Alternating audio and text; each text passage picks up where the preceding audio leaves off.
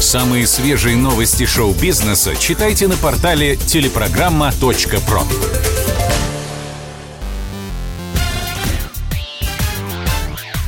Шоу-бизнес с Александром Анатольевичем на Радио КП.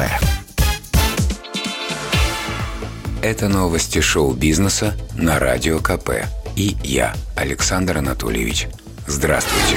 Леонардо Ди Каприо бросил пачерицу Ал Пачино. Голливудская звезда и модель Камила Мороне встречались более пяти лет. Мировые таблоиды вздыхали с облегчением. Наконец-то самый завидный жених Америки нашел себе постоянную спутницу.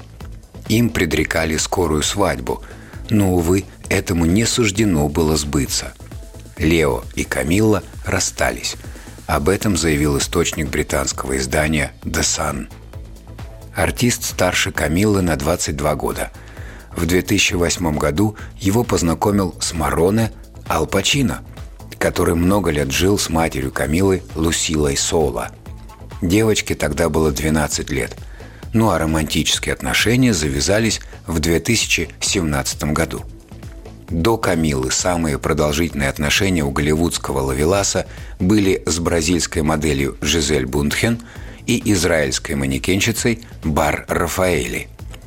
Впрочем, свято место пусто не бывает. Журналисты уверяют, что сердце Ди Каприо уже вновь занято. Прокуратура Москвы проверяет Оксимирона на экстремизм. Силовики обратились в суд с иском к рэперу Мирону Федорову.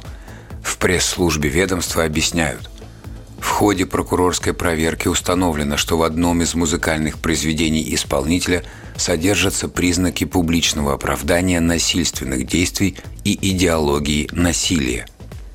Речь идет о треке Оксимирона «Последний звонок» еще 2009 года.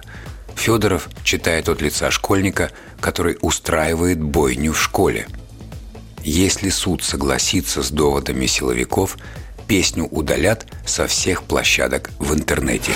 Вышел трейлер долгожданного фильма ужасов «Винни-Пух. Кровь и мед».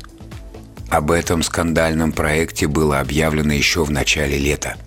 Герои новой ленты совершенно не похожи на милых героев Алана Милна. Но в том-то и фокус. Сказка является общественным достоянием, так что никаких нарушений авторских прав здесь нет – Режиссер-сценарист хоррора Рис Фрейк Уотерфилд радостно живописует сюжет.